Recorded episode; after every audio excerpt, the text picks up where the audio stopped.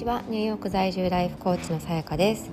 えーと、今回はですね、あのなぜ、えー、退社を決意したかということについて少しお話をしてみたいと思います。あのご存知の方もいるかと思いますが私は総合商社の人事部員としてですね15年間あの新卒からずっと働いていました。であのすごくポジティブな面もたくさんあってですね例えばあの優秀な人があのたくさんいていてあこんな人にあのこんな働こんな風に働ける仕事ができるようになりたいなと思ったこともたくさんありましたしあとはすごくやっぱりまあ安定していて福利厚生ですとかお給料もいいという面。あとは、まあ、仕事は大変だったんですけれども常にチャレンジさせてくれるようなあの会社だったので自分が成長している実感は常にあったということであったりあとはやっぱり新卒からずっと働いていたのでそれなりにあの居心地が良かったり仲のいい人もあのいたと。いうこと。あとは海外出張とか、まあ、駐在の機会もあの私は割とあったのであの、まあ、勉強してきた語学とか海外職っていうのを、まあ、ある程度活用することができたりあとはあの、まあ、人事部ということで会社にポジティブなあの影響を与えるような仕事だったので、まあ、基本的には前向きなあの会社の明るい未来をこう見てあのいけるような組織にいたということはすごく良かったなというふうに思っています。で何がですねあのとてもあの私にとってはあの苦しかったかというとまずですねとにかく縛られている感覚があったんですね。あのまあ、人事部員だからこうあるべきでしょっていうその模範社員を追い求めるっていうあの立ち位置にいたっていうこともあると思うんですけれども例えばあの、ね、休みをいつ取るかどれぐらい取るかとかあのそれこそ自分がどんなことを発言してどんな考え方をするかっていうところまであの、まあ、これは私の思い込みな部分があったと思いますけれども。あのこうあるべきみたいなのがやっぱり強かったのですごくすごくこういろんなことを制限されているような感覚があったんですね。であのー、まあ、ちょっとこれはまあ、割と有名な話だと思うんですけど飲み会は8時までとか1時間までとかあのーなんだろう一般的に海外で考えの感覚で考えると会社の外に出たところの行動まで会社がこうルールを作るっていうのは結構ありえないような感じだと思うんですね。まあ、でも日本の会社ってやっぱりあの会社も社員のことをしっかりあの面倒見て責任を持たなきゃって思うのでやっぱり管理しようとするじゃないですか。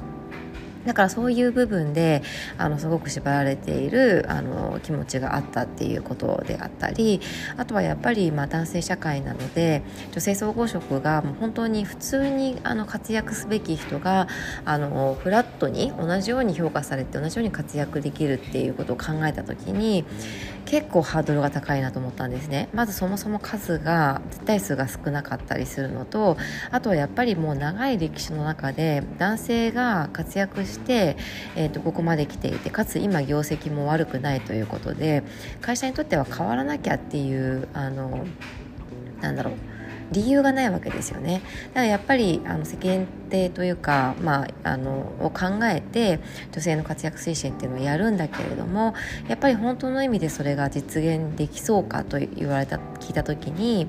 あの正直かなり厳しいなっていうのは私は思っていたんですね。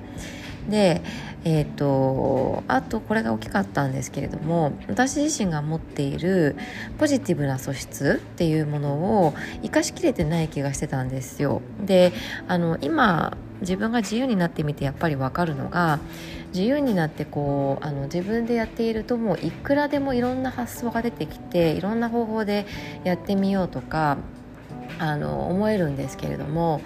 やっぱりそのある程度こう縛りがあったりこうやるべきことが決まっていたり、まあ、当然ながら自分の考えももちろん大事なんですけれども会社の方針がやっぱり一番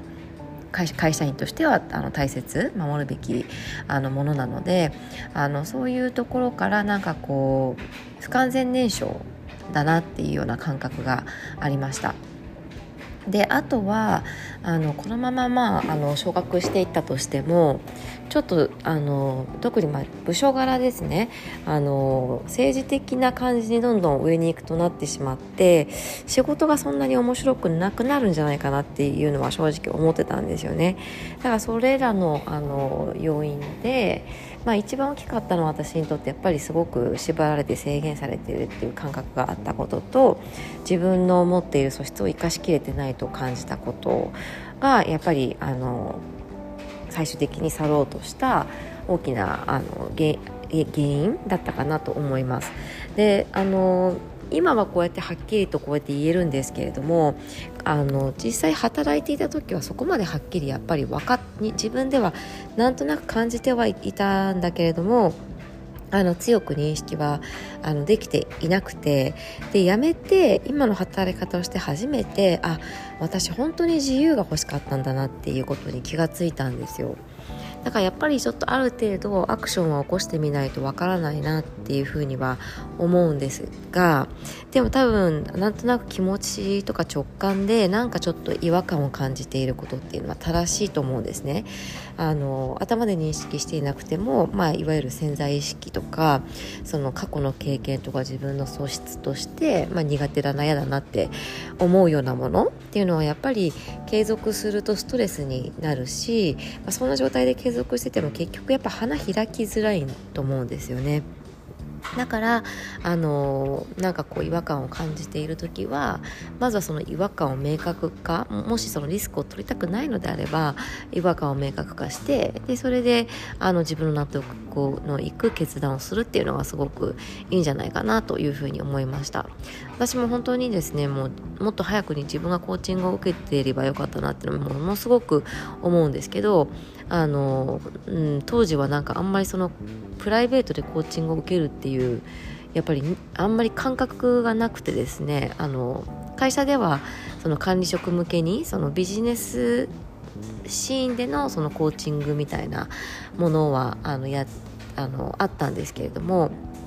そうだから本当こういうコーチングがねなんか本当に私もあのもっと早くに受けていたらなんかもっともっと違うあのなんかもっと早くにですね自分のこうやりたいことが見つかったんじゃないかなというふうに、えー、感じました。はいえーと今日はですねこうやって一昨日かな？あれ昨日かな？ちょっと撮るの忘れたので2回、えーと、撮ってみました、えー、聞いてくださってありがとうございます。素敵な一日をお過ごしください。